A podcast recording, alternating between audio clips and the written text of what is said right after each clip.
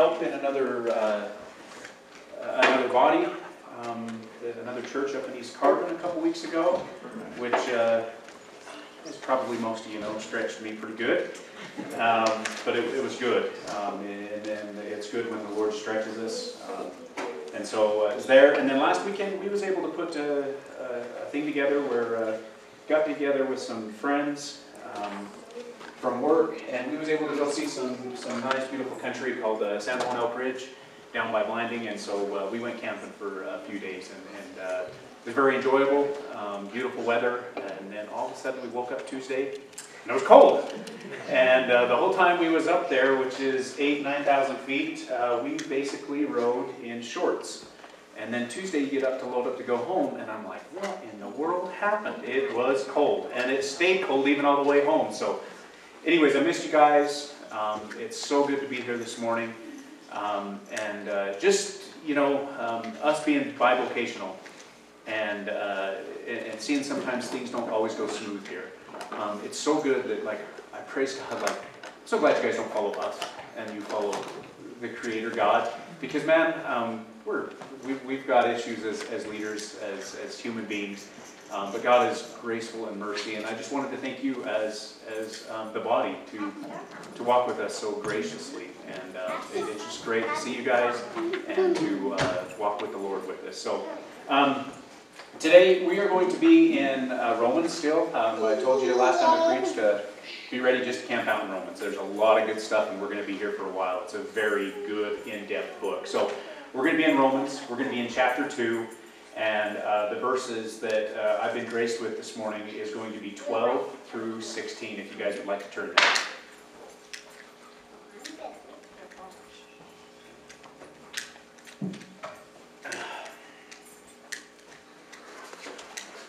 So Romans 2, 12 through 16. And uh, you know, I'm sure you guys get talked a lot about where we're at, what's going on, but I think it's important, you know, sometimes we may forget through the week where we're at and what's going on. And so, um, remember in, in, in, the first part of Romans, um, Paul is arguing that no one is just, no one is righteous. And, and he started in chapter 1 showing uh, the, the fall of man, the, the, the, the area of where you go to where you continually just deny God and deny his existence. And you can see the corruptness. You can see where, where man goes, and, he, and God gives him over to a depraved mind. And so we see right there, we see the guilt of mankind right there and there in, in chapter 1. Then you move over to chapter 2, and now Paul's making the, the case um, for people that may talk about um, kind of a self righteousness. You know, I'm not a bad person. Um, I didn't go out and I didn't kill nobody. I didn't go out and I didn't go out and rob a bank. Um, so overall, I'm a, I'm a pretty good person. And so like, and, and Paul's going through this, and that's kind of what we're going to be studying today, is that even when you think you're good, um, I ask you to first of all, what are you judging your standards by? Because if you're judging your standards by the rest of the world, those aren't very good standards to be judging yourself by. Um, it, it's, it's, a, it's a horrible place to be in. And, and Paul's going to bring that, that this, that, so we have the, the people we look at and say, man, they're horrible people. I'm glad I'm not that way. And Paul's like, wait a minute here. Um, everybody is guilty. Everybody is in need of saving, not uh, like we stand on this self-righteous horse. Well, at least I'm not like them. Paul, Paul stops us. And we're going to, we're to be getting later on into the religious type as well. But for, for today, it's mostly about where I think, unfortunately, you know, I don't have. I was going to say 90%, maybe that's a little bit too much, but there's a lot of people that, that are out there, uh, probably a lot of our coworkers um, that, that get up every day, they make an honest living. Um, they try to make an honest living as, as much as they can, and um, they probably think they're pretty good and they don't really need God. They don't need His um, saving grace because, in all actuality, in their eyes, they're really not that bad. So I think a lot of us are out there like that. A lot of the world, a lot of uh, people think that, well, I didn't really kill nobody. I didn't do nothing bad. And so that's kind of where we're at. This first part of Romans is kind of, it's not the lovey-dovey, um, Jesus loves you kind of stuff. Like, This is putting you point blank in your place, like where you are at to a holy and just God. And, and, and it's making it clear, like crystal clear. That's why he's not rushing through this, that everyone is in need of a Savior. Not just what he talked about in chapter 1.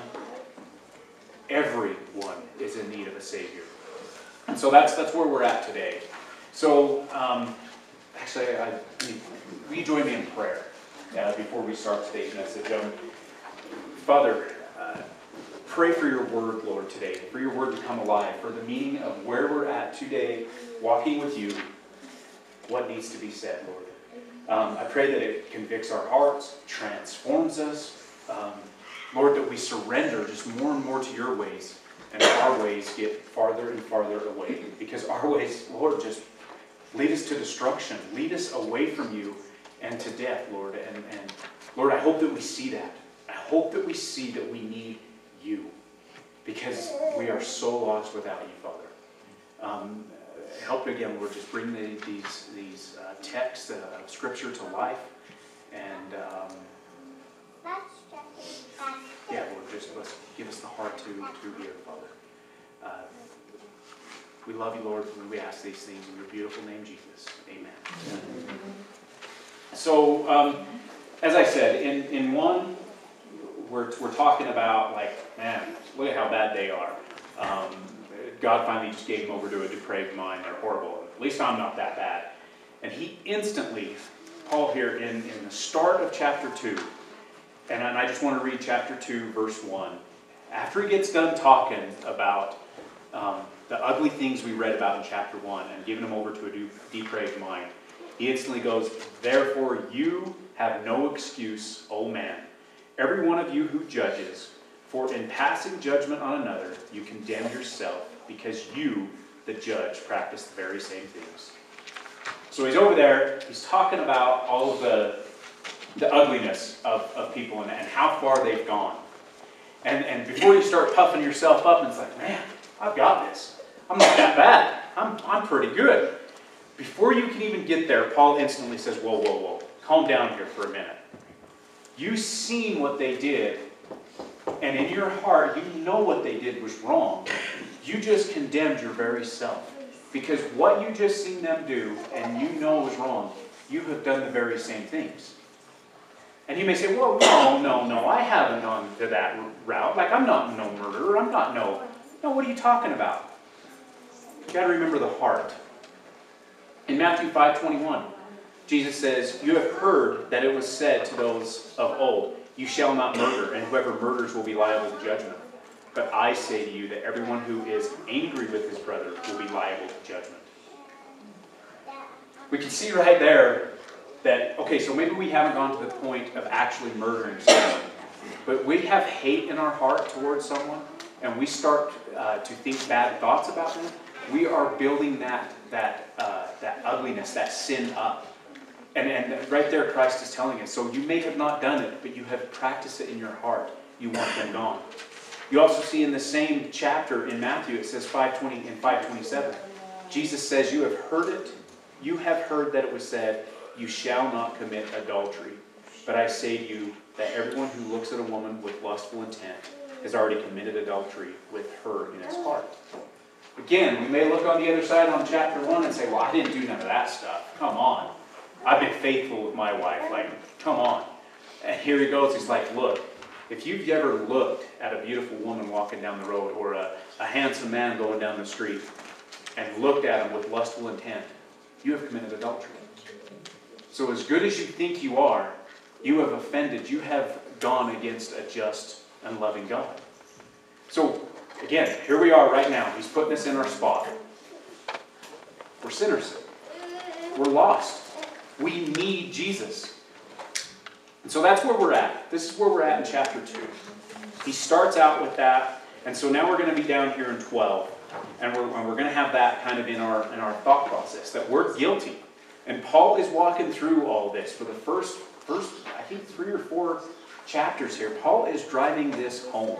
He's trying to get us into perspective, like, he's trying to humble our pride hearts.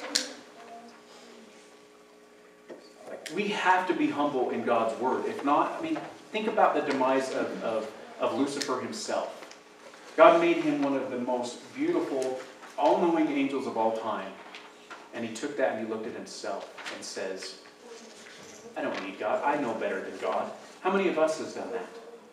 How many of us has pushed God to the side and says, Really, I don't need you right now because I know enough that I can go down my own road?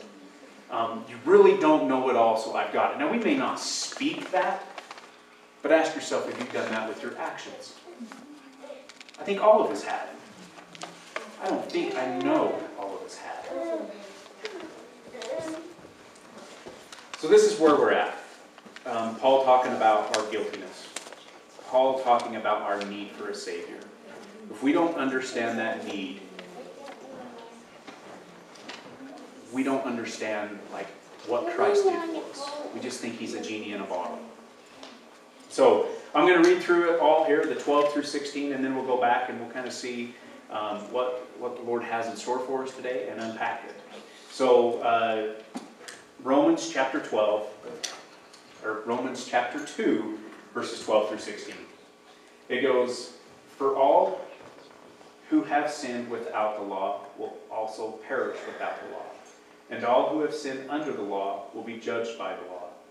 For it is not the hearers of the law who are righteous before God, but the doers of the law who will be justified. For when Gentiles, who do not have the law by nature, do what the law requires, they are a law to themselves, even though they do not have the law. They show that the work of the law is written on their hearts, while their conscience also bears witness. And their conflicting thoughts accuse or even excuse them on that day when, according to my gospel, God judges the secrets of men by Christ Jesus.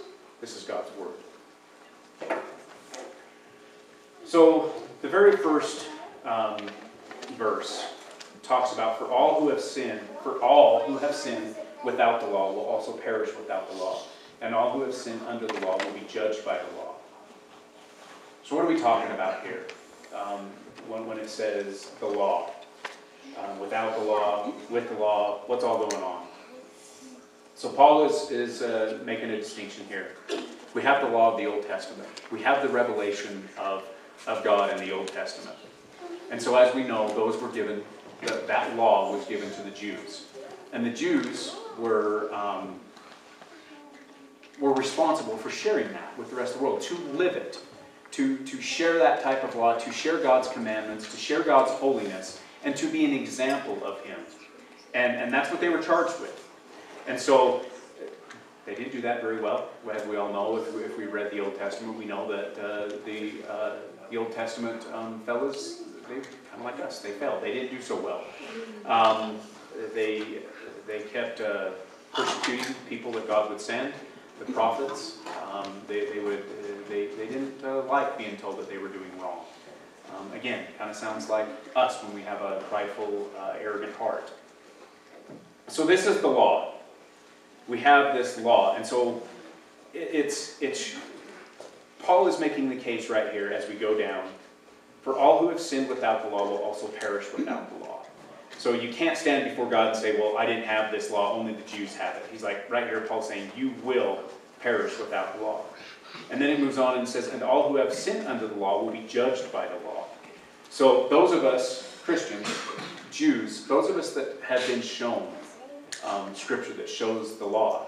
Like we will be judged by that. We will actually be held up to a little bit of a higher standard because we've been revealed more than people that don't have that law. Um, we will be judged by that very law that we know, the very book that we read, the very scripture that we have here. We will be judged by that. Again, as we will see going down the rest of this, uh, this study, that Paul is going to show that people without the law are not without excuse.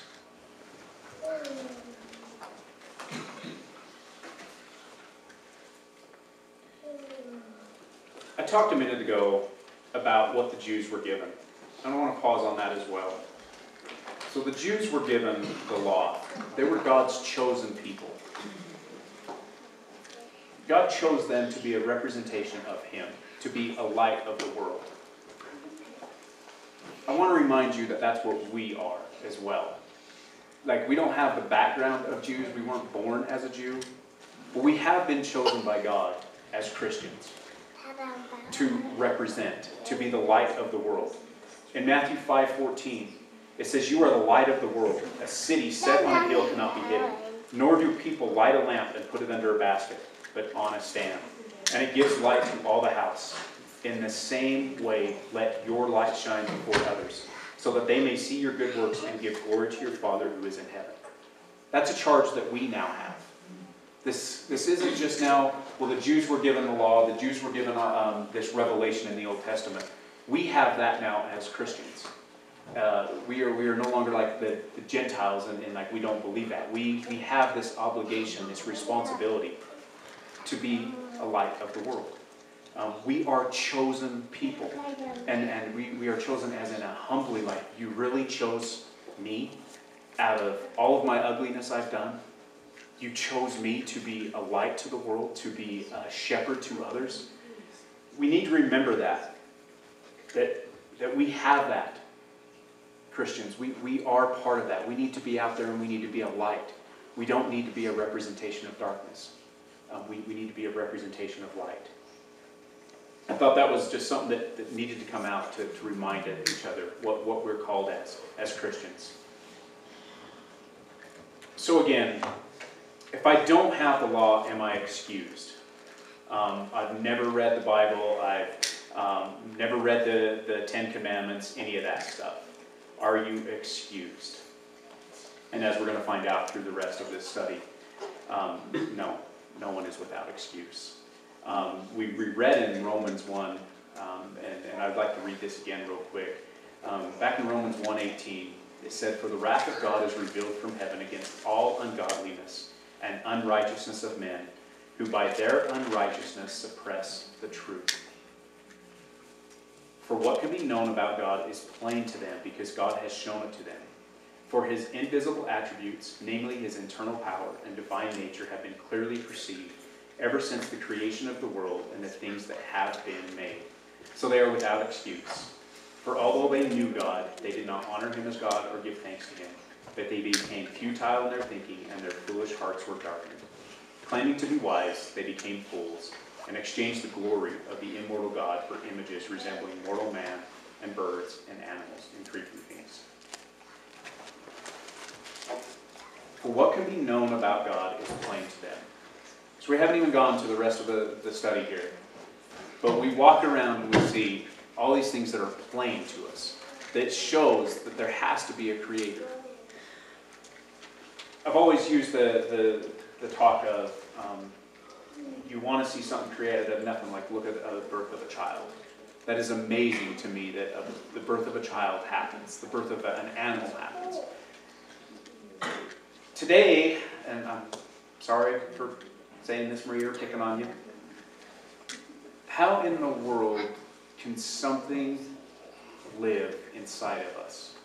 And I see the size of that something. Like Maria is a small um, person, and I feel that the baby is taking over. Um, the baby is, is, is outgrowing Maria. How in the world can we say that all that is just by sheer chance, by sheer just um, millions of years, things have just happened, and that's just where it is? Like, I, I just can't even fathom that just there's something living inside of Maria. That I was at one time inside of another human being. That just sounds so out there, but because we see it every single day, I think us as human beings, we start to become numb to it. We start to take it for granted.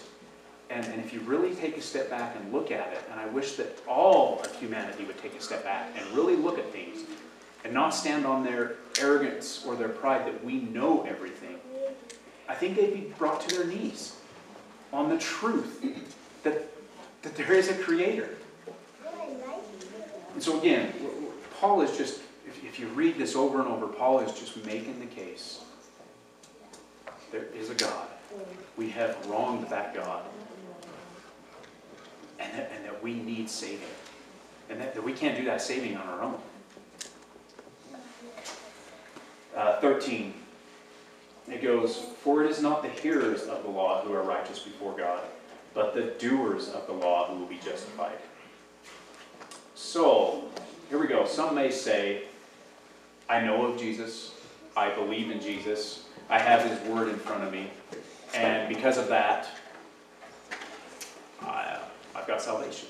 Um, you know, there's, there's, there's everything I need right there. Um, folks, even Satan himself believes in Jesus. What is the difference? We have to be doers.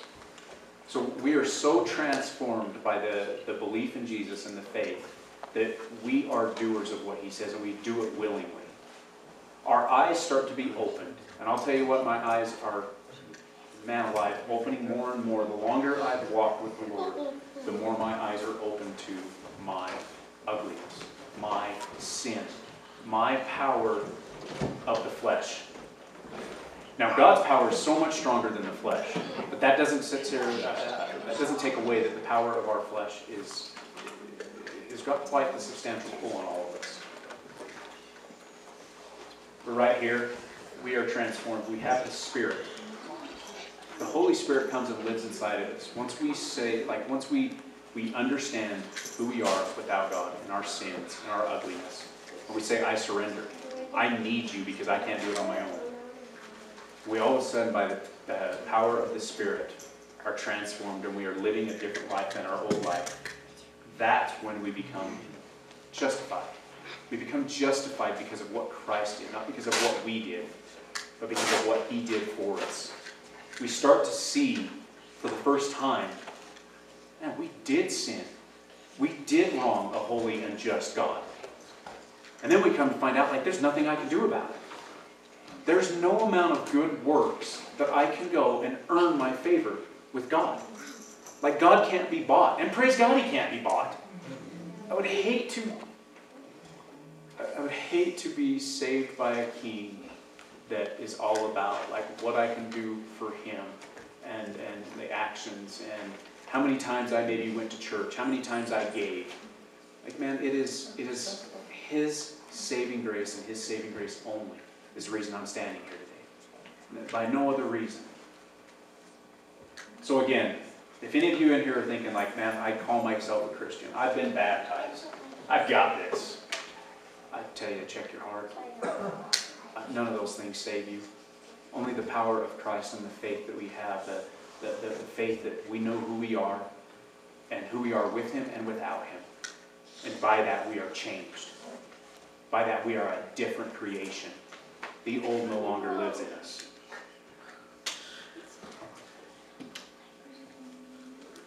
Uh, 14.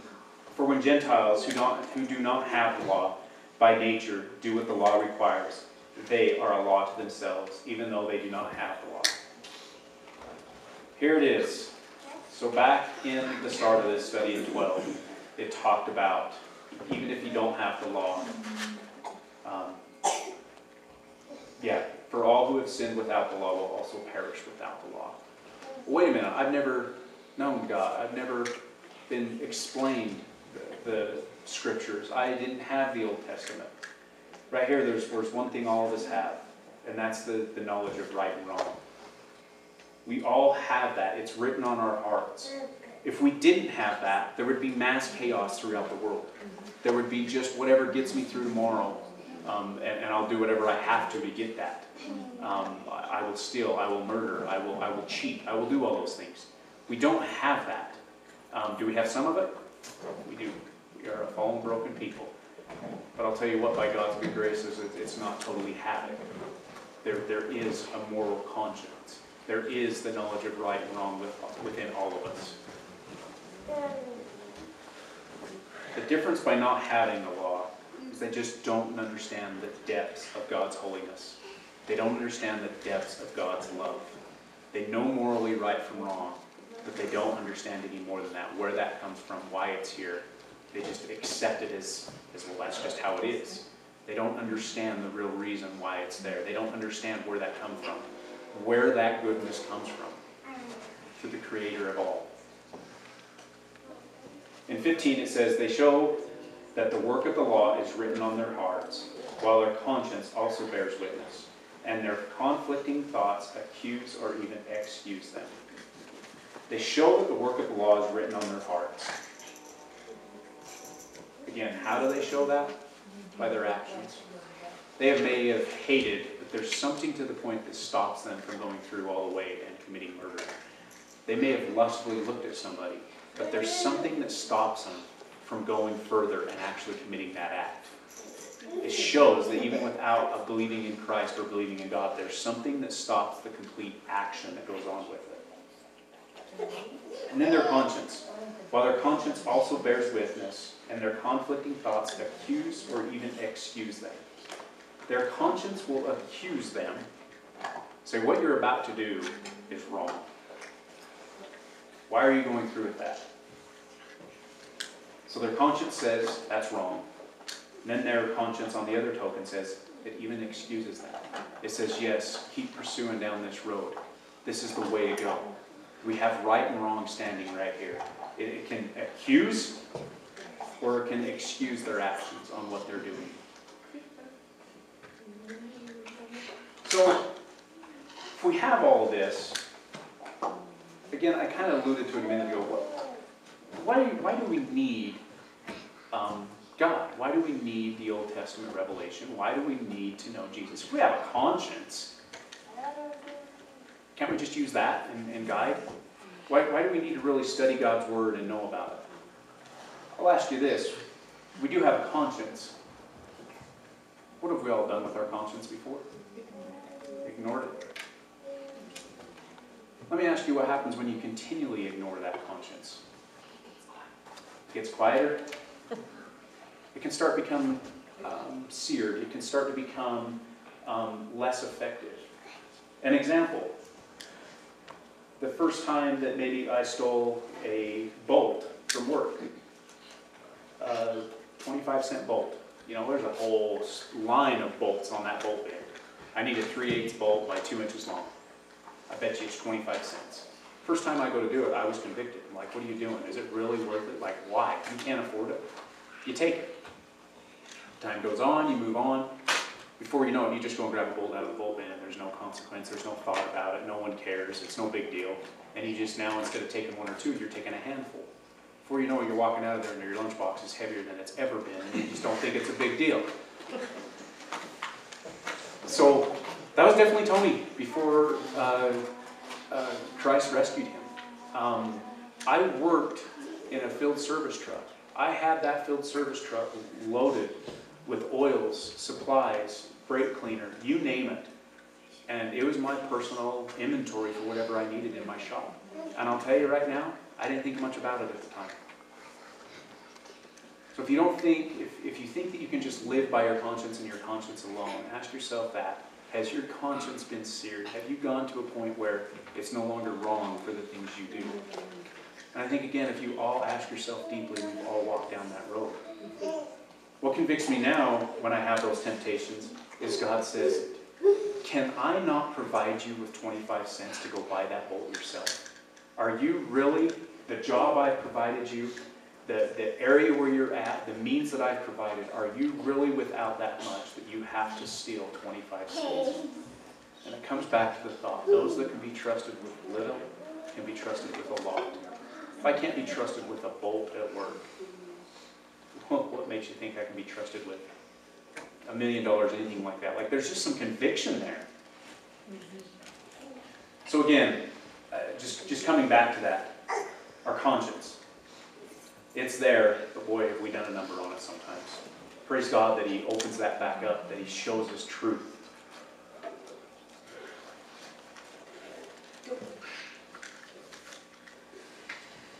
And lastly, we come to 16. And so on that day when, according to my gospel, God judges the secrets of men by Christ Jesus. So this is not an arrogant thing. It's not Paul's gospel. It's not Paul's, he performing good work that, that he's proclaiming. No, he's proclaiming it as in the good news of Jesus, the, this good news that has been given to me. Like he's proclaiming it that way, as we all should. This gospel, this good news that we have in Christ, that Christ came to save, that Christ came to bear our punishment. That's the good news that he's proclaiming. Again, like we should all be proclaiming that. Like, man, I have nothing except this good news that was given to me.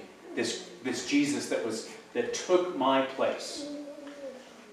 That is what Paul is meaning here. So God judges the secrets of men by Christ Jesus. We all have these dark secrets. We all have these things that we're not proud of. You come to a point and you, and you say, like, I confess those to Him. I understand they're bad. I understand they're horrible. And I understand what they were to a holy and just God. So the secrets of men being judged by Christ Jesus. I understand what they were. And I understand why I needed a Savior. And I understand Jesus is that Savior. And I have that faith in that, that I'm broken, I'm lost, I'm flawed, and there's nothing but the power of Christ that can bring me. So as this, I've heard a couple sermons this week about this big screen being brought up and I stand before the, the throne of God.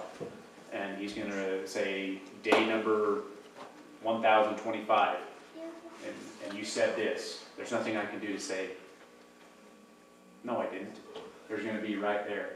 That's the analogy that he kind of used. Now, is it going to be that way? I don't know. But I can tell you that uh, God knows everything that I've said, every idle word, everything. The difference is, is do we, do we take Christ and say, I said that and I know what I did? And there's only one way that, that, that I, I, can be reconciled to a holy and just God, and you, you, Jesus. Jesus loved me this much that he bore my sins. He loved this much that he took my punishment on that cross. He took my place for a holy and, in front of a holy and just God. He took my place. And folks, he didn't. It, it's, it's, I want to repeat this. He didn't do it on our best day, if there ever was such a thing. I want you to take your darkest, ugliest moment when you would rather just hide yourself in a closet and not come out. That is when he said, I do. That is when he says, I will take your place. Didn't do it because we was doing good one day and he's like, you know what, I'm going to show a little bit of mercy. He knew exactly who we were. He knew exactly our ugliness. That's when he said, I chose to show my love and I chose to take your, your place. I hope this humbled us today. I hope that we're seeing more and more through the book of Romans the need for Jesus, the love of Jesus. And that really we are nothing without him.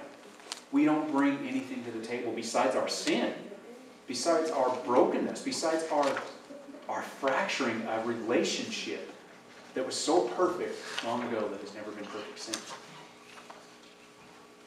Again, I encourage you to to open the book of Romans, start studying it with us, and, and, and just look at and watch where God leads us.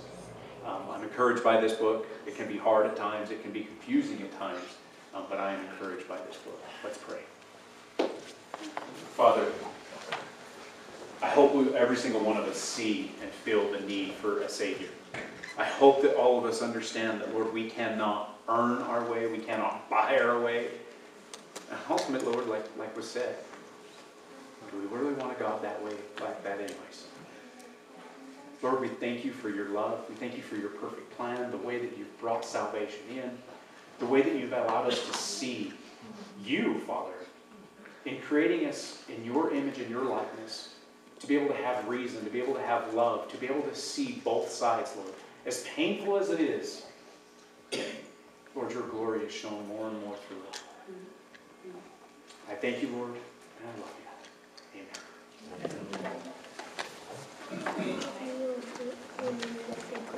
Amen.